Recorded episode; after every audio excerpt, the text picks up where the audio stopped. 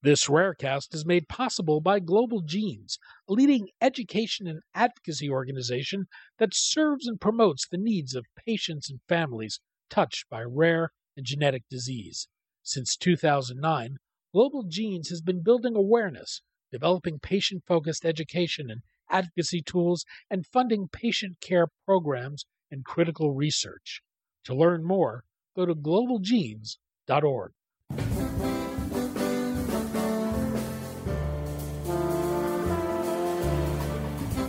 I'm Daniel Levine, and this is Rarecast.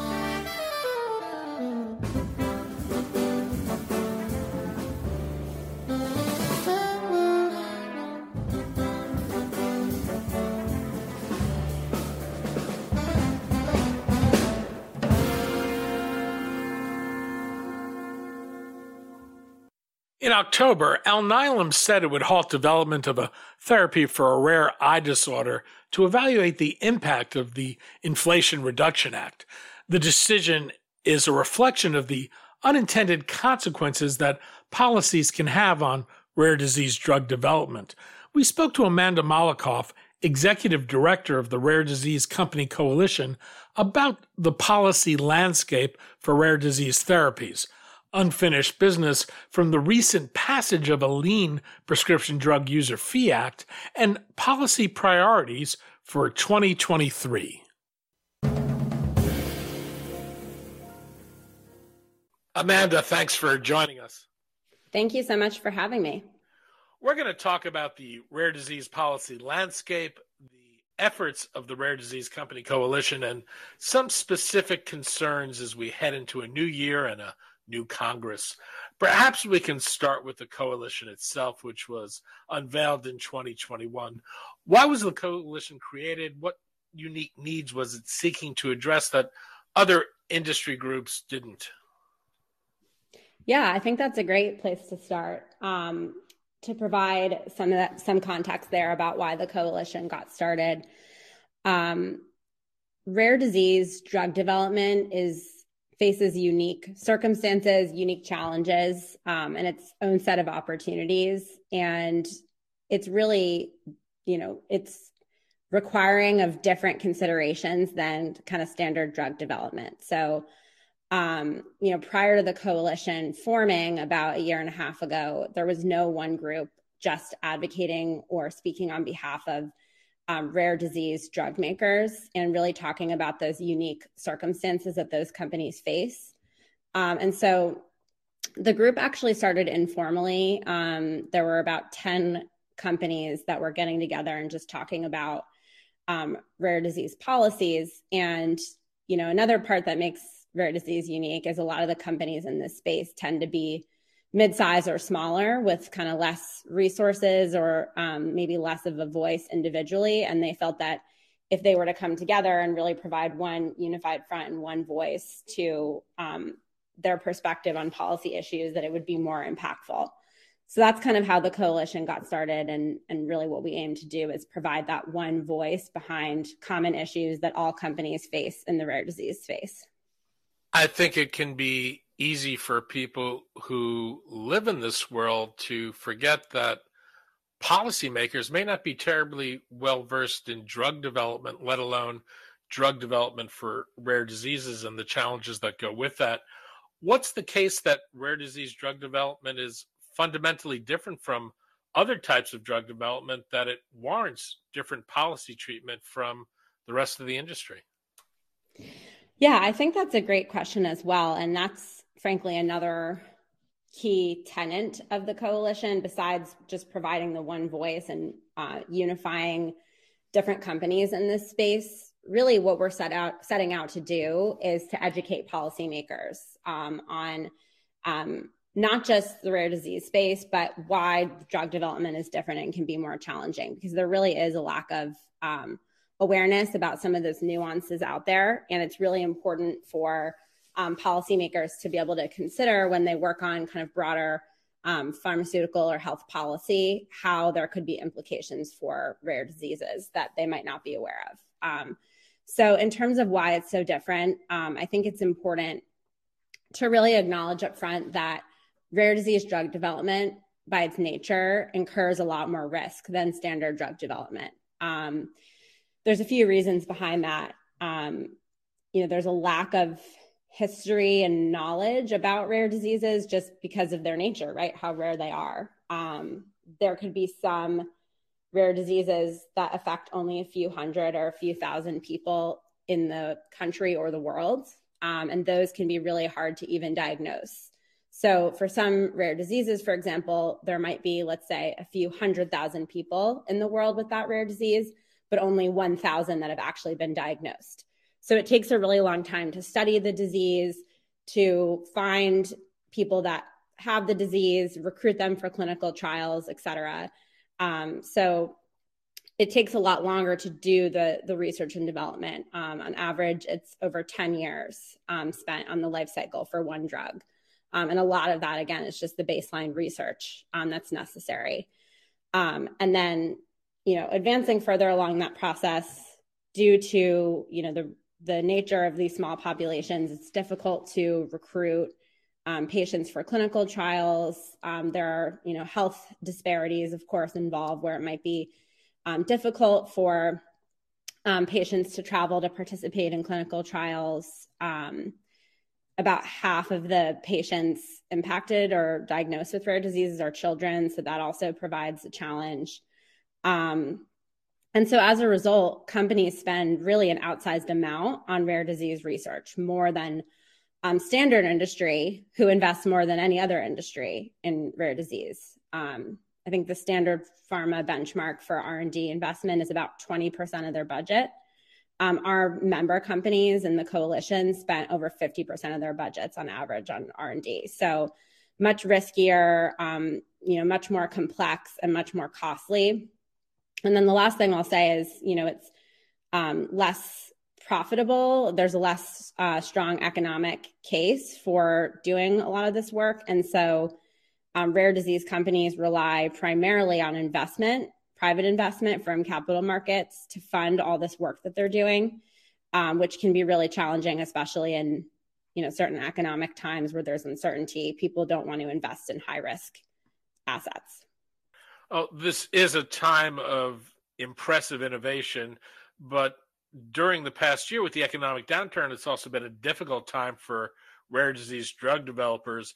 In recent years, there's been large inflows of capital into the sector, but in the past year, we've seen investors grow cautious, stock prices plummet, and more than 40 rare disease drug companies announced layoffs and restructurings this year alone. How would you describe the state of the industry today?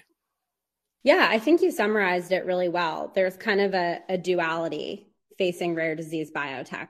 Um, you know, on one hand, um, the medical innovation that has been advanced by rare disease companies has never been more impressive or more cutting edge, um, especially if you look at, for example, um, what some companies are doing in the gene editing space. Um, there are rare disease companies that have found ways to permanently treat a rare disease by a one-time spinal tap that allows them to edit, you know, one aspect of a gene. Um, that's really amazing. Um, but you know, due to some of the factors we discussed in your previous question, um, there are a lot of challenges in fully realizing that promise and that innovation. Um, you know, we were talking about it a little bit um, just a minute ago. We are in a time of economic uncertainty, and um, investors, you know, want to be able to um, want to be able to look to more certainty to dictate where they spend their funds, right? So um, with every rare disease clinical trial, for the most part, being pretty unprecedented and um, approached really differently, there's less kind of key milestones that investors can look to in the rare disease space. Um, and really, you know, with economic uncertainty um, and regulatory uncertainty, it's making rare disease investment, rare disease um, drug development investment less attractive. So we are seeing real threats. We are seeing, you know, these headwinds really impacting the industry and companies are having to make really difficult trade-offs about what to do to to stay viable. Um, to your point that, you know, some companies have had to look at layoffs, have had to prioritize what's in their pipeline and and no one wants to be in that situation, right? Our end goal is to, you know, discover these medical advancements, bring them through the clinical trial process, get approval, and provide treatments to patients who really need them. And so no one wants to be in a situation where they're making trade-offs, but unfortunately that's is the situation we're finding ourselves in. Uh, g- given that current environment, what role do you see policy playing in the health of the industry? Our concern is pretty similar to the concern we had around the orphan drug tax credit, which is, again, the unintended consequences. Um, so having these precedent setting, you know, large policies that allow, um, you know, the federal government to negotiate drug pricing has a ripple effect on the, the pharmaceutical industry, which has an impact on rare disease um, companies and their investors. And you know, we did see consideration for um, for an exemption for orphan drugs, but the exemption was um, still a little bit narrow. And again, these companies need more consideration, more incentives, um, not less. And so, you know, a concern we have is it's very common for rare disease treatments to be used in more than one indication or more than one disease state. Um, that's very, very common. I think the majority of um, of orphan drugs are used for multiple conditions, and so saying that you can only be exempted from negotiation if your um, drug only treats one condition is not does not match the reality and the science of what companies are doing today. And so again, we want to see um, these companies really be given the special consideration that they need. And we don't think that this exemption goes far enough. Well, let's walk through some of the policy issues that the industry is facing right now and, and, and, get your read on those. Let's start with the Prescription Drug User Fee Act, which the seventh incarnation of PDUFA passed, but in a rather stripped down form. Much of the riders we've come to expect were not included in the legislation, although there was the Rare Disease Endpoint Advancement Pilot Program, which was included. How meaningful is that program, and is there unfinished business from PDUFA that the coalition is focused on during the, the lame duck session? Yeah, so we are certainly supportive of the Rare Disease Endpoint Advancement Program. Um, anything that promotes more collaboration between FDA and industry and the sponsors um, going through the clinical trial process is is really a positive thing. So we were really um, glad to see that provision move forward. Um, but as you as you said it, there is unfinished business. We believe um, there are some um, provisions that were originally um, supposed to be included in user fee that we would like to see positive action on um, in Congress. Um, you know, we did have some concerns about some of the proposals to limit the use of accelerated approval um, that were originally included in user fees. Um, accelerated approval really is an opportunity for rare disease drug development. It provides flexibility to the clinical trial process, which is sorely needed um, for rare diseases because, like I said, it's you know every clinical trial is a little bit different and is unprecedented um, in the rare disease space. And so um, it's really important for companies to be able to have the accelerated approval pathway as a tool that they can use to try to get um, treatments to, to patients as quickly as possible. Um, and it's really been proven um, to be a scientifically sound and reliable and effective pathway. So we want to see that be preserved. Um, and then you know, another provision that was included in, in the user fee that we were supportive of was the HEART Act, um, which would ensure that there is um, expert, key rare disease expertise being included um, in the FDA clinical trial process. Um, not sure if that is going to end up being included or not, um, but the coalition is supportive of, um, at the very least, there being a provision that moves forward whereby the FDA at least takes a look at where they currently have um, rare disease expertise within review divisions so we can identify if there are any gaps and at least be able to fill those and make sure we're bringing in the right experts. Um, you know, I think where review divisions have rare disease experts brought in today, things are working really well. Um, but it's really inconsistent.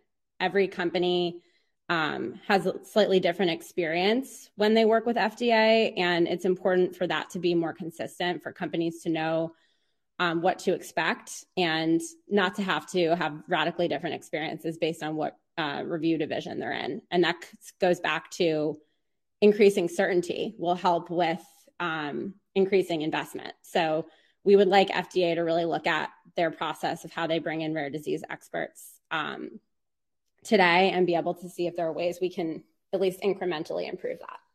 We've also seen a continuing effort to cut back the Orphan Drug Act. Some of the benefits under the previous administration saw that cut, and it was once again a target of proposed legislation this year that would have further cut the incentives it provides. Do you expect this to be an ongoing fight? And is there concern about whether Congress will continue to chip away at the act? Yeah, there is certainly concern about that. Um, the coalition was um, vehemently opposed to that provision earlier this year that would have limited um, the use of orphan drug tax credit down to the first indication. Um, and I think it's good timing for you to ask that question because we're coming up in January on the 40th anniversary of the Orphan Drug Act. Um, and it really is impressive to see how many more orphan drugs or rare disease drugs were able to come to market um, before versus after the ODA was passed almost 40 years ago. Um, and I think everyone agrees, you know, it's really been an effective policy.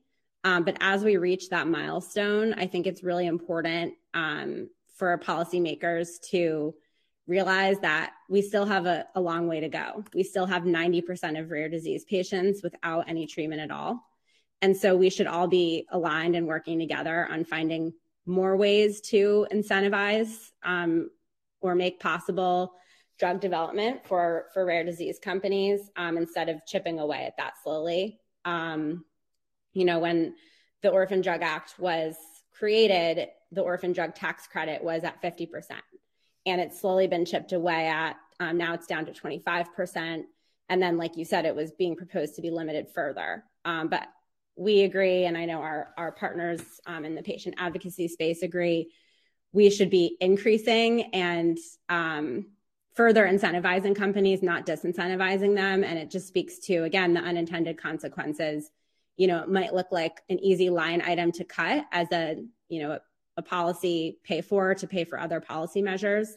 Um, but that has an unintended consequence of impacting companies' pipelines and ultimately patients being able to get access to treatment. So we want to see um, Congress increase and not um, not decrease or further limit incentives. You touched on the Inflation Reduction Act uh, a moment ago. This has been a, a, target of industry criticism. Alnylam has said it was suspending development of a therapy for a rare eye disorder to evaluate the impact of the legislation. The act has a provision that exempts price setting negotiations on rare disease drugs that treat a single condition. What's the concern here? Our concern is pretty similar to the concern we had around the orphan drug tax credit, which is, again, the unintended consequences. Um, so having these precedent setting, you know, large policies that allow, um, you know, the federal government to negotiate drug pricing has a ripple effect on the, the pharmaceutical industry, which has an impact on rare disease um, companies and their investors. And you know, we did see consideration for um, for an exemption for orphan drugs, but the exemption was um, still a little bit narrow. And again, these companies need more consideration, more incentives, um, not less. And so, you know, a concern we have is it's very common for rare disease treatments to be used in more than one indication or more than one disease state. Um, that's very, very common. I think the majority of um, of orphan drugs are used for multiple conditions, and so saying that you can only be exempted from negotiation if your um, drug only treats one condition is not does not match the reality and the science of what companies are doing today. And so again, we want to see um, these companies really be given the special consideration that they need. And we don't think that this exemption goes far enough. Rare disease therapies have long been given a somewhat privileged place with regard to pricing by payers and health technology assessment bodies. While there are a wide range of concerns for the Rare Disease Company Coalition, much of what it seems concerned about centers on issues related to pricing and drug economics and how value is determined. How big a concern is the pricing landscape and the ability of rare disease drug developers to continue to have a viable economic model, particularly as the industry appears to be moving toward genetic medicines that are target smaller populations with more expensive therapies? Again, I think the problem that we see with some of these value assessment frameworks or these broader models is they are not accounting for or differentiating rare diseases within the, that model. It, it continues to be kind of a one size fits all approach. We think it's really important, whether it's you know the federal level or the state level, for anyone who is um, looking at using these type of models to consider um, again why rare disease drug development is different, what those unique considerations are, and at the very least, um, engage with the right experts, engage with the right stakeholders and industry to understand that and make sure that that's factored into that model or that decision making process. We've seen both ICER and NICE try to wrestle with how to treat both rare disease and ultra rare diseases differently than more general population conditions. Where have you seen a one size fits all approach? I think our concern would be um, approaches like value assessment frameworks that really look at orphan drugs in the same way that they look at all drugs and don't take into consideration um, a you know again these outsized challenges and costs in drug development and then b the societal benefit provided by um, bringing orphan drugs to market. Um, so that's you know what we talk about when we say one size fits all. Um, those unique considerations of rare disease drug development um, are really not considered in those broader policies. And so, again, anything that these bodies can do to kind of bring in um, rare disease experts or key stakeholders um, to understand, again, why orphan drug um, development is different and the benefits that it really brings um, would be beneficial. We see just kind of these blanket frameworks being used that really don't address the unique nature and um, challenges of bringing these therapies to market we've been through an election season. The Democrats held on to its majority in the Senate, but the Republicans have taken control of the House with a slight majority. How difficult a policy environment do you expect in the next two years? It's always difficult when you're looking at gridlock in Congress, um, and that's certainly a, a concern we have because we do want to see proactive policy measures go forward.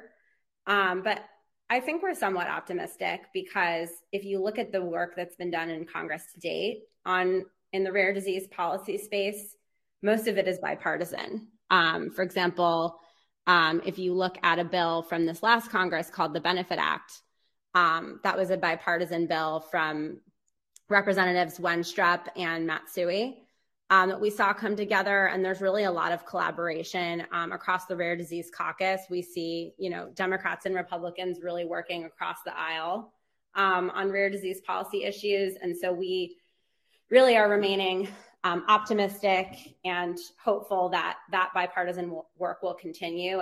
One fortunate aspect of working in rare disease policy is that um, both Democrats and Republicans really agree on the need to get more treatments to rare disease patients. Um, there's a lot of consensus about that.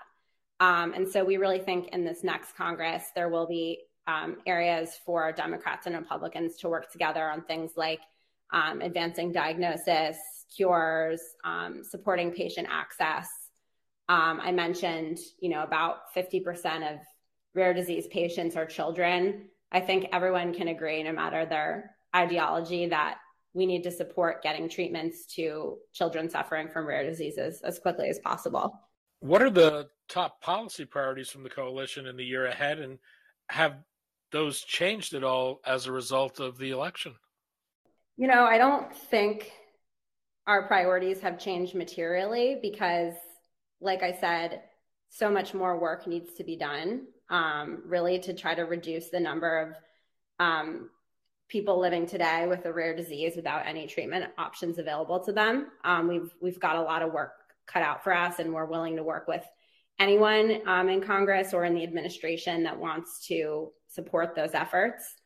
Um, so our focus areas really continue to be the same um, for next year, and you know that's really continuing to find ways to protect and strengthen um, incentives and considerations for rare disease drug development.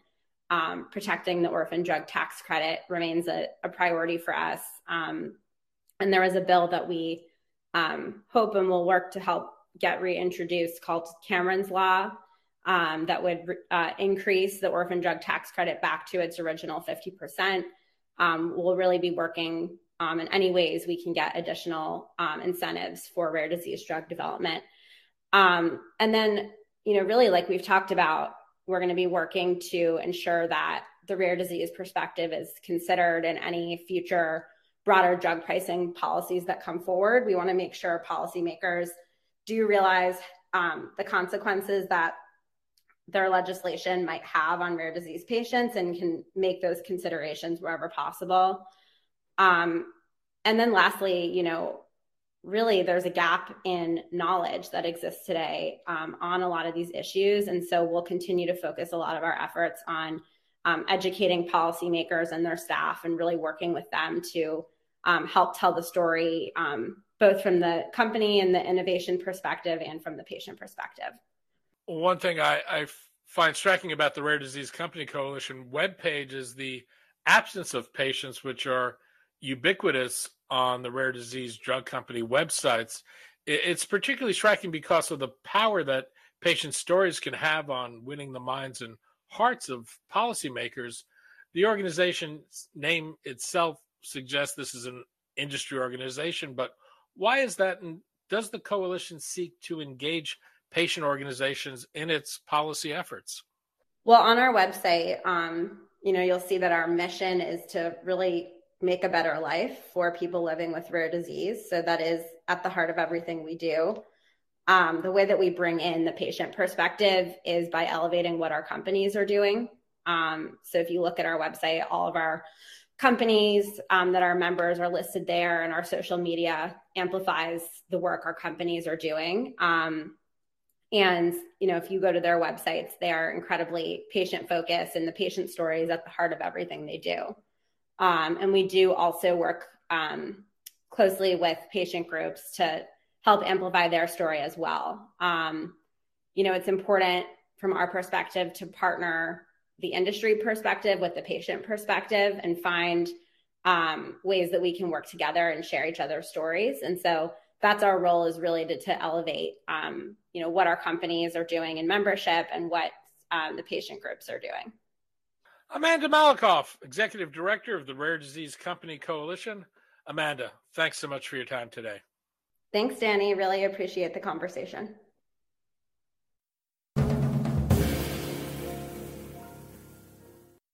Thanks for listening. For more information about rare disease and to connect to the rare disease community, go to globalgenes.org. To keep up on the latest news and trends affecting the rare disease community, be sure to visit raredaily.org.